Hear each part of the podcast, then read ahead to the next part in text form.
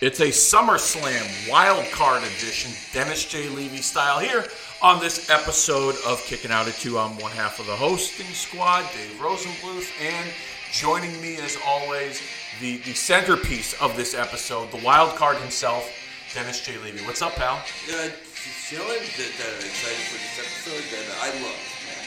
Well, you know what? I'm glad you. You know, first off. Yeah. Glad you picked this match, number one. Number two, just for our listeners out there, the wild card episode, it's pretty much self-explanatory. Dennis has always been known to just kind of throw things out there and you know, we discuss it or we watch it or whatever. So I gave Dennis a little bit of a homework assignment. I said, let's add a little SummerSlam twist to it. Give me one of your favorite SummerSlam matches. We'll watch it, wild card style. And you chose Austin Angle, which in my opinion, I think it's a very underrated match in SummerSlam history. I don't think it gets enough credit. I felt the same way. That's why I wanted to watch this. When somebody goes to you, hey, what match? What SummerSlam? What do you think of SummerSlam's great match? Right? I think everyone goes to Mr. Perfect, Bret Hart. Yep. It's like they're as the number one. Yeah. And rightfully so. It's a great match. And I actually think you gotta go Bret. Number two, then you get Bulldog. Yep. Oh yeah. Number two, but and me, I'm not being the biggest Bret Hart fan, but I bow down to Chris Jericho on that. Those are the two best. So, we've said that. I'm sure that you would happen to agree. Bret Hart, you know, if Shawn Michaels is Mr. WrestleMania, Bret Hart is Mr. SummerSlam. I never thought of that before, but I totally agree. You know, I mean, you mentioned Bulldog, the match at Wembley, Mr. Perfect. What about the steel cage match with Owen Hart that one year? Yeah, you know, the Undertaker championship match when he beat the Undertaker for the title with Shawn Michaels as the referee. I mean, he's put on some classics at SummerSlam, and I think rightfully so. I'm not the biggest Bret Hart fan. But, you know, give the man his due and his flowers. Yep. He is Mr. SummerSlam for sure. But someone who has been compared to Bret Hart in terms of in-ring technicians is Kurt Angle in this match with Stone Cold Steve Austin. We'll talk more about particulars around the angle and different things. But what I want all of you to do is I want you to go to Peacock, your Peacock, not my Peacock, your Peacock. And you're going to search for SummerSlam 2001. It's Season 14, Episode 1. You're going to fast forward all the way to 1 hour, 47 minutes, 19 seconds, and then pause it, okay? And then when you pause it, it's going to show the graphic of Steve Austin and Kurt Angle for the WWF Championship, and there's going to be a video package that we'll play. I'll play the audio for the video package to kind of set the scene, if you will, and we'll take it from there. So, this wild card edition, you ready? Ready? All right, this Dennis J. Levy wild card SummerSlam edition. Watch along, Steve Austin, Kurt Angle, WWF Championship, SummerSlam 2001. In 3, 2, 1, hit play.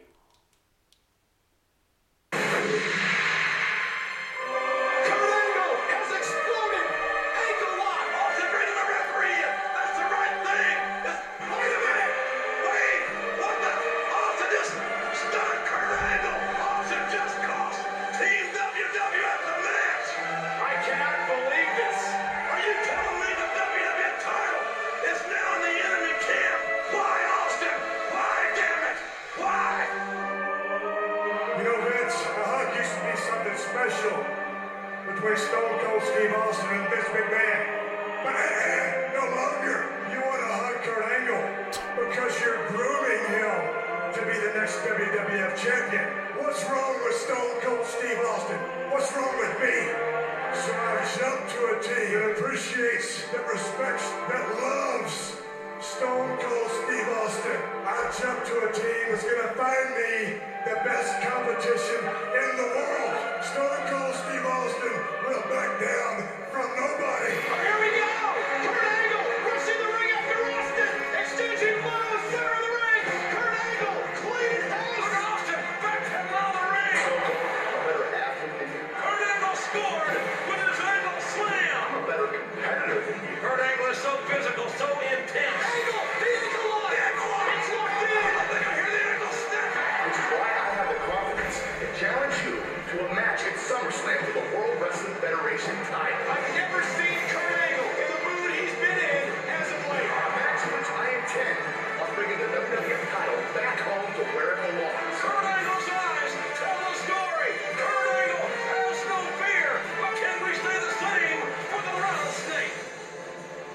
This is Stone Cold Steve Austin. Join the alliance. I've led by example. This is humiliating. You're pathetic. You suck. You don't treat another human being like that. You're gonna learn what the hell was called. This is sick. Kurt Angle, SummerSlam, World Wrestling Federation title on the line. I accept. And what I pledge in is to win. You're red.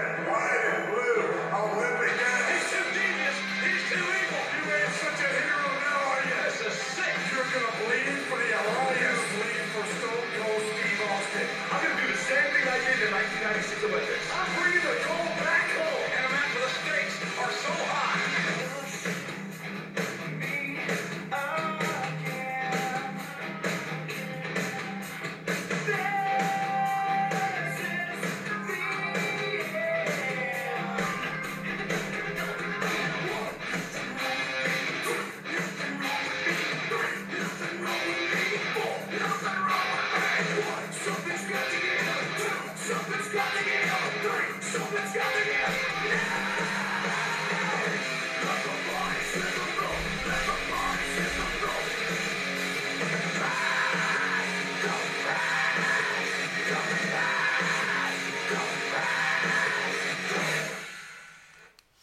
All right, I want to provide a little context here as we see both locker rooms of the Alliance and the WWF. This is 2001. We haven't covered a lot of WWF 2001 on this show, Dennis, mainly because, me personally, I've never been a big fan of this Alliance angle. I thought the WCW Invasion was botched from the get-go. Yeah. With the WWF cast-offs.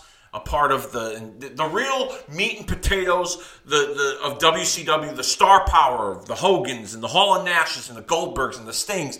Those guys, they were not a part of this angle. And they, to me, in my opinion, I know that there's going to be people out there that are going to say, well, you know, the WWF had the opportunity to sign all these guys. Well, a lot of those guys didn't want to sign with them because they were going to take pennies on the dollar. And the WWF did. I think they rushed it. They could have waited a year or so. They could have waited a couple of years, and they could have given the time to breathe. But this was a weird year, in my opinion, as a fan. I wasn't the biggest fan of 2001 WWF following WrestleMania. I thought from January to WrestleMania that year was great stuff. And then you definitely saw a cheat. This on the web. Jesus Christ. There was Siri. How Goldberg? Give me a fucking break. Anyways, back to what I was saying. Steve Austin turns heel. Yep. Okay? Joins up with Mr. McMahon at WrestleMania. Okay? And then following that, he's paired up with Triple H as a part of the two-man power trip. They win all the titles. Intercontinental, Tag Team, the Heavyweight Championship. They got all the belts. Share with me your thoughts on the Austin heel turn and then the alliance with Triple H. I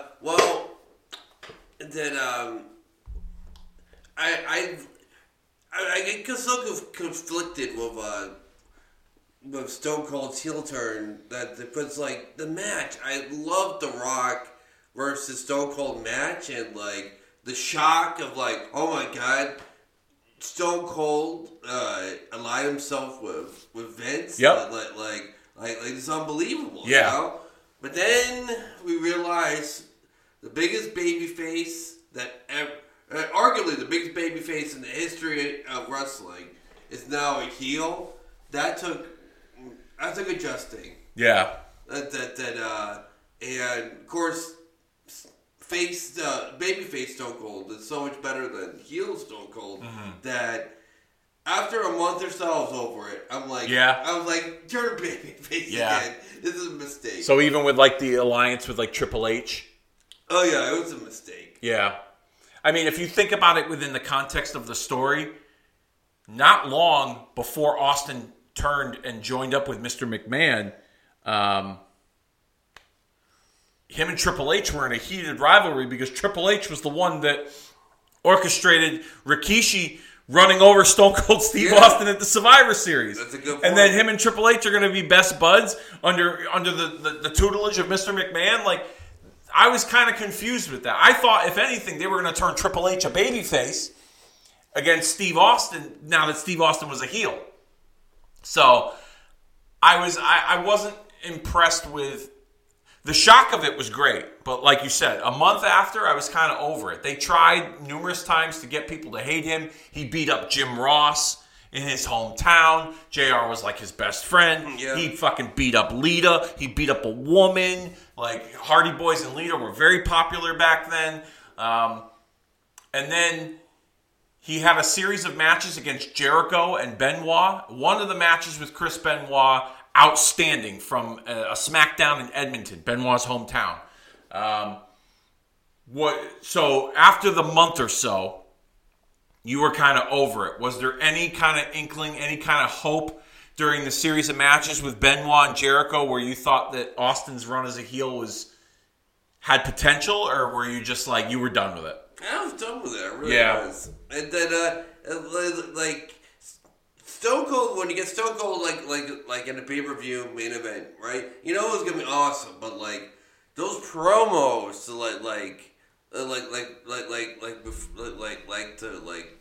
promote the pay-per-view matches and whatever, they were just so bad, and the things leading up to it, and that but like you said, you got Chris Benoit and And you got Kurt Angle and like these great matches, but like everything in between was just so bad. Yeah.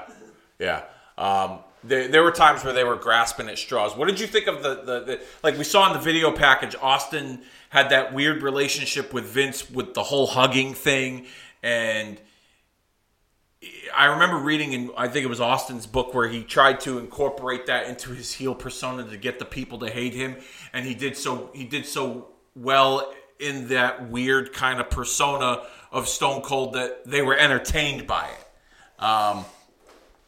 Now, as luck would have it, you know, they a few months prior to this match, as we're watching it, they began that Invasion storyline, and we saw Booker T interfere in Steve Austin's match at King of the Ring, slamming him through the table, breaking his wrist. Kurt Angle, that same night, had that classic, which ultra-violent match with Shane McMahon, where he threw him through the glass, okay? And both guys were injured. You had your two top guys that were out in the midst of a big storyline that they were gearing up for with this Invasion. What was your take on the Steve Austin, Kurt Angle on-screen alliance and that whole, they were like two little kids trying to get Vince's attention? It was funny at times, but most of the time I came off of it I was pretty annoyed with it. Mm-hmm. That you know, you got Olympic gold medal, you got Stone Cold Steve Austin, this badass motherfucker, right? And you kind of turn him to pussies. I was kind of annoyed with that. Yeah. Okay. So. For instance, some of the more famous skits that these two had were when Austin delivered Vince this custom-made cowboy hat, and then he got Kurt Angle like the little kid cowboy hat with like the badges. And then when Austin was playing the guitar and Kurt Angle was singing Jimmy Crack Corn, like what was your take on some of those? What did you think of those skits? Like I said, I might have laughed or whatever, but at the end of the day, it's like... It's not the Stone Cold and the Kurt Angle you're used to. No. Okay. Or what I want, you know? Mm-hmm. Yeah. Now, the pairing between them that led to them eventually, you know, teaming up against the Alliance... At that Invasion pay-per-view, they had turned Stone Cold back into a babyface for a brief moment. Do you recall any of that, and what are your thoughts on the brief Stone Cold babyface return at that time? I don't remember that. Like within this, he was like a, I don't remember. So they had the match at Invasion, right? Yeah. So it was like Shane McMahon had assembled, like it was Booker T, Rhino, DDP, and the Dudley Boys. It was that WCW ECW Invasion, and they wrestled the team of Stone Cold Steve Austin, Kurt Angle, Chris Jericho, Undertaker, and Kane. And there was question and doubt going into the match whether Steve Austin had kind of lost it. Like he wasn't the old Stone Cold. And that was he capable of leading the WWF against this juggernaut that was the Alliance. That's what they tried to make it out to be. Yeah. There was, I remember they had filmed a skit where Steve Austin was sitting in a bar. And Vince came into the bar and was trying to get him to come back because he had left. Because Vince said something to him about, like, I want the old Stone Cold back. This is not the Stone Cold that, brought this company to great heights and X, Y, and Z. Yeah. And so Austin kind of felt, like, dejected that, like, Vince had kind of not turned his back on him, but, like, he was disappointed in him in a way. And so Steve Austin left, and there was question whether he was going to be a part of the match. And then they do this big angle at the end of the show where, like, both rosters, the Alliance and the WWF, are brawling in the ring. And then all of a sudden, the glass breaks. He shows up. He beats everybody up. He stuns everybody. He's drinking beers with everybody, and he's the old Stone Cold. And then at the pay-per-view, he goes back and turns heel. To join the Alliance and continue the rivalry with Kurt Angle. So I'm surprised you didn't remember that. That's like one of the more memorable moments of 2000. Oh, wow. Early on for a stunner. Yeah. Wow. That was pretty quick. I mean, the match isn't over, but kick out by Angle. What do you think could have saved the Steve Austin heel turn? What do you think could have... How do you think it could have been improved? Don't have the Alliance. We knew how bad the Alliance was going to be at the WrestleMania. When they had that moment where it's like, hey, look, they got in the skybox, and it's like Hugh Morris and Mark Jindrak and Johnny Ace. Oh, I know. It was Chavo. It was like a poor representation of the WCW guys. And it was awful. Obviously, they wanted to do like the reverse NWO, where it's like, Hall and Nash invaded WCW. Yeah, yeah. So now they wanted, oh no, WCW. They were trying to catch lightning in a bottle with that Invasion type of thing. So getting rid of the Alliance, that's one.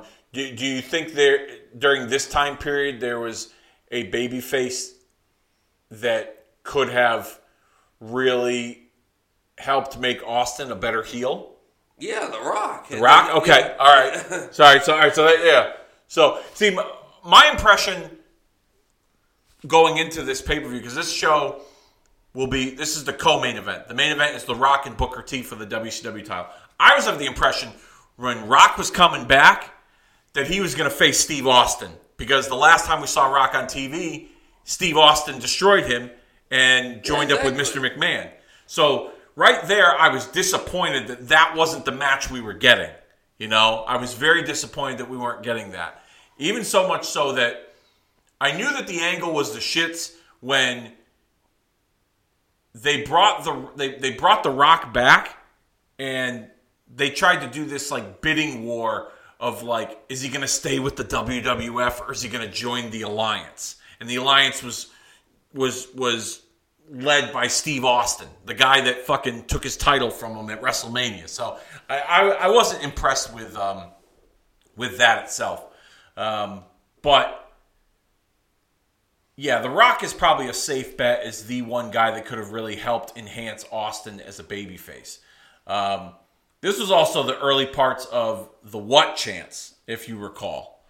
What do you remember, no pun intended, of the what chance back then? And I mean, how it's... You know me, I'm always about getting the crowd involved and like... Yeah. And then it was... It... When it... I don't know. I...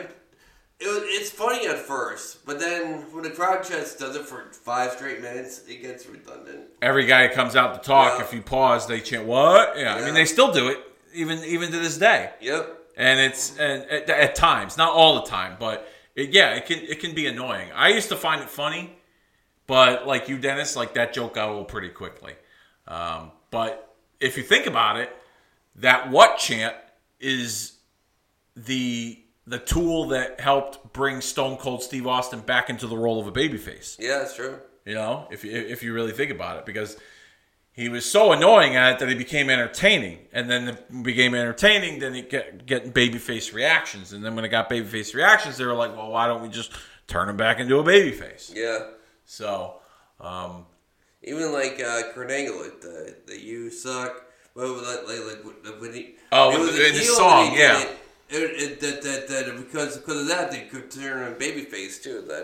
Anyway. Yeah, that's right. Because he embraced the "You Suck" chants when he would come out for his music. Yeah, which I think that's a good point. You know, it's kind of playing off of the what chants with Steve Austin, because he embraced it. The people found it entertaining, and that's why they turned him bad. Angle a bloody mess here. Yeah, he really is. Which isn't very common for him at the time. Now. We talked about it earlier. Underrated. Tell me why this match is underrated in SummerSlam history. Give me your reasons. That's the thing I don't get. Like you don't talk about Kurt Angle, Stone Cold, at all, especially this match. And that I don't get it. I don't get why this match got lost in time. I think it's a terrific match. Maybe like we said though, of course obvious like Stone Cold heel run just fell so flat that even the matches kind of get lost, you know? In your opinion, what's the most memorable Stone Cold heel title match? The memorable or one that I enjoyed? Memorable. Memorable? Yeah. I mean, you can make the argument the match with The Rock because he turned heel on that in that match. I mean, see, other than following after that, it was probably this match, or the Benoit. I mean, or the Benoit match in Edmonton. It was on TV. They gave him 28 minutes on TV, which was unheard of back then. And Benoit gave him 36 German suplexes or something. Those are probably the two that during this run that come to mind. And he had some other good match. The quality of Austin's in-ring work wasn't diminished. Oh, yeah, impeccable. I think it was just the fact that he didn't fit the role as the bad guy. That it just wasn't working. Yeah, we just didn't want to boo him, you know? Yeah. It's like Legion of Doom.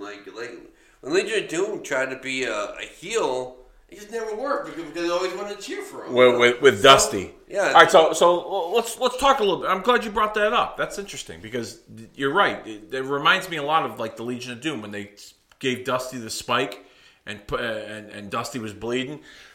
Can you name me some other heel turns that just didn't work out very well because the guy that they turned heel was a stronger babyface? Oh, that's an interesting question. Let me see. Baby faces. I can tell you one where Zach Hobson, where I thought I was like, what the fuck are you stupid? But that turned out to be okay. I get it. It was Shawn Michaels with the Rockers. Okay. I still to this day I think the Rockers. Man, did they still have a lot of meat to that bone? They were never were the champions officially. Yep. I was disappointed too when they broke up. I'm not gonna lie. I was like, but now you're looking back, it's it makes perfect sense. Well, yeah. But that's such a tough question. I'm trying to think. I gotta think of a babyface that they turned heel and it just didn't work out. It just didn't work out. I can't. I don't know. I just can't. I'm dropping the ball here. I can't really. Aside from Austin. Yeah. Oh, I got one. Give it to me. Sting. They tried turning Sting heel a couple of times in WCW and in TNA. Okay. And I think it was a combination of two things. I think, one, the audience didn't accept it because they'd always known Sting as to being the hero. Yeah. And two, I don't think Sting accepted it. When was Sting a heel? I can't think of when he was a heel. Okay, so you might not remember this because this wasn't the most memorable time, but this is the diehard junkie wrestling fan that I am that remembers this. Sting was scheduled to challenge Hulk Hogan for the WCW World Title in the fall of 1999. Okay. And the storyline going into the match was, can Sting trust Hogan? Nice moonsault by Kurt Angle. Moonsault, yeah. Can Sting trust Hogan going into the match? And Lex Luger was the one that was kind of stirring things up, telling Sting that you can't really trust Hogan. Based on Hogan being, formerly Hollywood Hogan and his history with Sting when he was the leader of the NWO, et cetera, et cetera. And so the match came at the pay-per-view, and Luger helped Sting defeat Hogan with the baseball bat, and it turned out it was Sting that you couldn't trust because Sting used the help of Luger to get the title off of Hogan, and Hogan was really essentially the good guy all along. But that angle lasted that heel run maybe lasted a month or two at best, and then they paired, and then Bischoff was sent home as the executive producer. They brought Russo in. Russo was booking, and he turned Sting back into a babyface. So there was that instance, and then there was the instance when they put Sting in the main event Mafia in TNA. Oh yeah, you remember that? And he was a bad guy then. I actually overall liked the main event. Mafia. I did too. I didn't dislike it. Yeah, but then too many cooks. That definitely. Yeah. But anyway, yeah. Ooh, the Bret Hart spot here. Kick out by Austin with that. Using the $1 million dream. That was another thing too. Yeah. Like other things that I feel that was wrong with Steve Austin's run as a heel, okay? Number one, the music, the glass breaking, and him coming down to the ring. People loved that when he was a babyface. When you heard the glass break, you knew, holy shit. Someone's going to get beat up. Someone's getting fucked up, right? He still came out to that same music. They modified it a little bit, but the glass still broke. People popped big for that. The stunner. The stunner was a move that everybody loved. It's arguably, in my opinion, the greatest finishing move in wrestling history because you can do it to anybody. Yeah, good point. Okay? You can do it to anybody no matter how big or small they are. And Steve Austin was still using the stunner. Now, instances like this, where as we're watching here, he's got Kurt Angle in the $1 million dream. He's going back to the move he used to use when he was the ringmaster, when he was managed by Ted DiBiase. I think Austin was kind of recognizing a little bit here that I can't do the same things I was doing as Stone Cold anymore because they're supposed to hate me. You know what I mean? So I think those are a couple of things that just didn't work with Steve Austin's run as a heel was because if you're going to, in my opinion as a fan, if you're going to change a guy's character, I think you need to, if you're going to go a complete 180 from babyface to heel, then I think you need to do a complete overhaul on a lot of different things. Like the way you work in the ring, even some of your presentation. And how you look. Oh, absolutely. Like, if you're a high flyer, you're doing, all this flippy stuff, and you turn heel, you ain't doing flippy stuff anymore. Oh, yeah.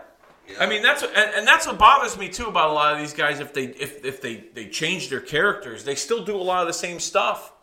Like, I remember a couple of years back when they turned the Usos into bad guys, and they had them ditch the face paint. They wore street clothes with Nike sneakers and kind of they freshened up their look, and they didn't do as many high flying stuff early on. Then they went back to the well and they abused the super kick like the Young Bucks do, and even the Young Bucks. When you watch the Young Bucks, doesn't matter whether they're heels or baby faces. Yeah. They work the same. Exactly, yeah. They do the 800 moonsaults and the 45,000 super kicks and all the other fucking 450s and everything else that they do.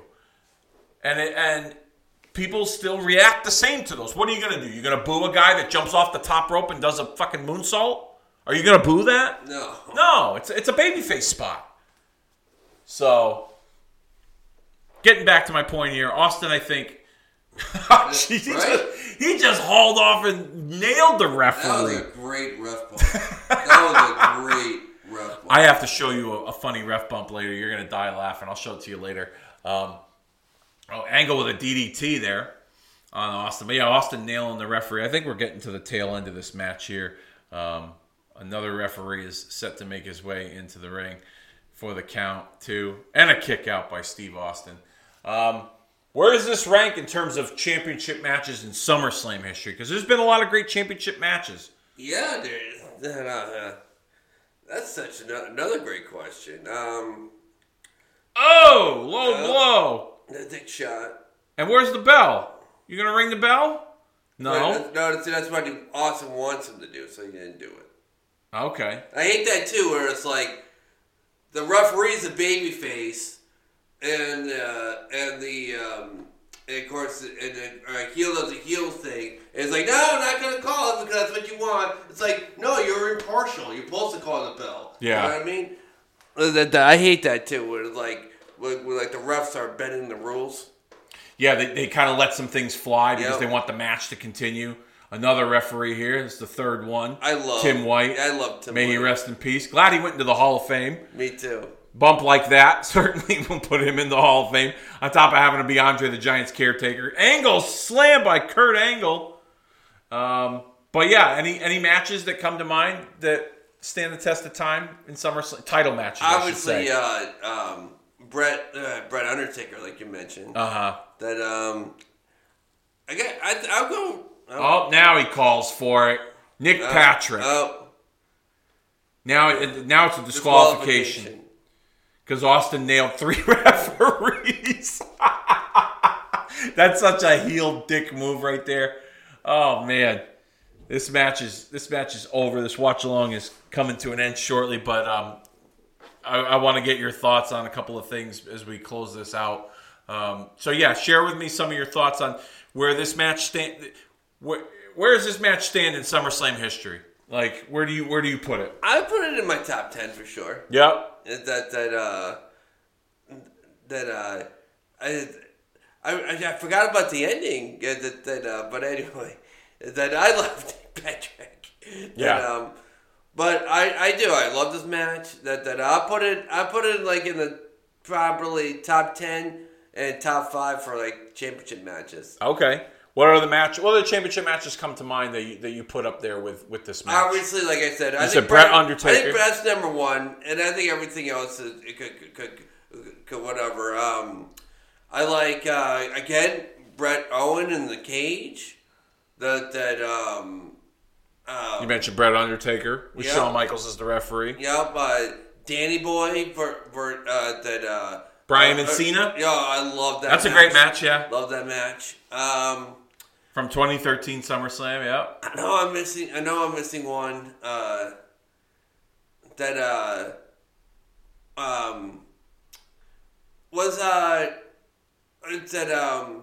Was Taker versus Brock? Was that for the title? But anyway, no, there was no title on the line. And who did Brock face? I'm trying to think But I know I'm missing a Brock match, which is driving me nuts. Then who did Brock face? In The Rock, right? When he first won the title. Yeah, that was SummerSlam. That was a great match. Yeah, that was the following year, 2002. Yeah, that was a great match. We see JR and Paul Heyman here. Kurt Angle getting his revenge. JR losing his mind as this watch along here comes to a close. I wanted to get your thoughts on. At the time of this recording, it appears that we're going to see a match that I think you've been wanting to see at this upcoming SummerSlam. Mm-hmm. Jey Uso, Roman Reigns for the undisputed WWE Universal Championship, whatever you want to fucking call it. A lot of people have said, the big debate has been, Jey's got to be the one to end the title reign. Okay? Are you in that same camp? No. No? I wanted him that Eno was going to be Cody. So you're of the belief it's Cody. It's going to be Cody. I'm there with you too. If Jimmy would... You mean Jey? No. I mean Jimmy. Okay. If Jimmy would have pinned Roman at the last pay-per-view of the tag match, I would have said Jey is winning the title. Wait a minute. So if Jimmy pinned Roman, you think Jey... Yeah, Jey just pinned Roman. He's not doing it twice. All right, so help me understand this logic. Yep. So you're saying if Jimmy was the one to pin Roman, you think Jey would beat Roman for the title, but where does that leave Jimmy? But let's just say the current challenger is Jey Uso, right? I understand that. But I'm just saying though, he would have more of a chance beating Roman at SummerSlam if they would have won, if Jey would have, let's say Jimmy pinned. I know what you're saying. But I'm asking. We're not gonna see it twice. I don't think we'll see it twice. I think Roman's go. I think that's Roman's my point. Roman's going. But I understand that. But what I'm saying is try to understand the logic here. Jimmy pins Roman. Yeah. Why does Jey get the title shot? He wouldn't. Okay. All right. It's a catch-22. Okay. All right. Okay. But Jey Uso is not going to pin Roman again. Roman again. Okay. You think? I mean, now where does this put? So let's just say Roman beats Jey at SummerSlam. A lot of people are expecting that. Yeah. And how do you move on? How do you move forward? I would imagine that Roman's probably going to take a little bit of time off. He's not going to be at every show because he's the, he's the champ. Yeah. So he's kind of got the Brock Lesnar schedule. So I ask you, how do you? Because this bloodline thing has been red hot for a couple of years. Yeah. I mean, Roman has taken this thing and he has elevated everybody around him, which is in some ways in today's modern era unheard of.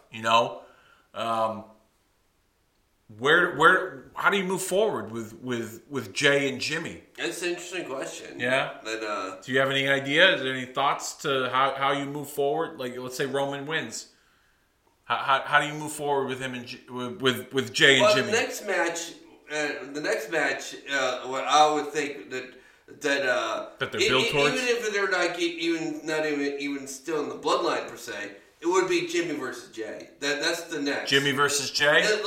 I just. What about Solo? I don't know. I don't know what you do with Solo. It appears they've been teasing that he might be interested in being the next tribal chief. Not until Mania. So what, you think they build Solo to one of the Usos or maybe even a triple threat with all the brothers at WrestleMania next year? Yeah, maybe. Yeah? Okay. I think Cody, you guys got to take the title first.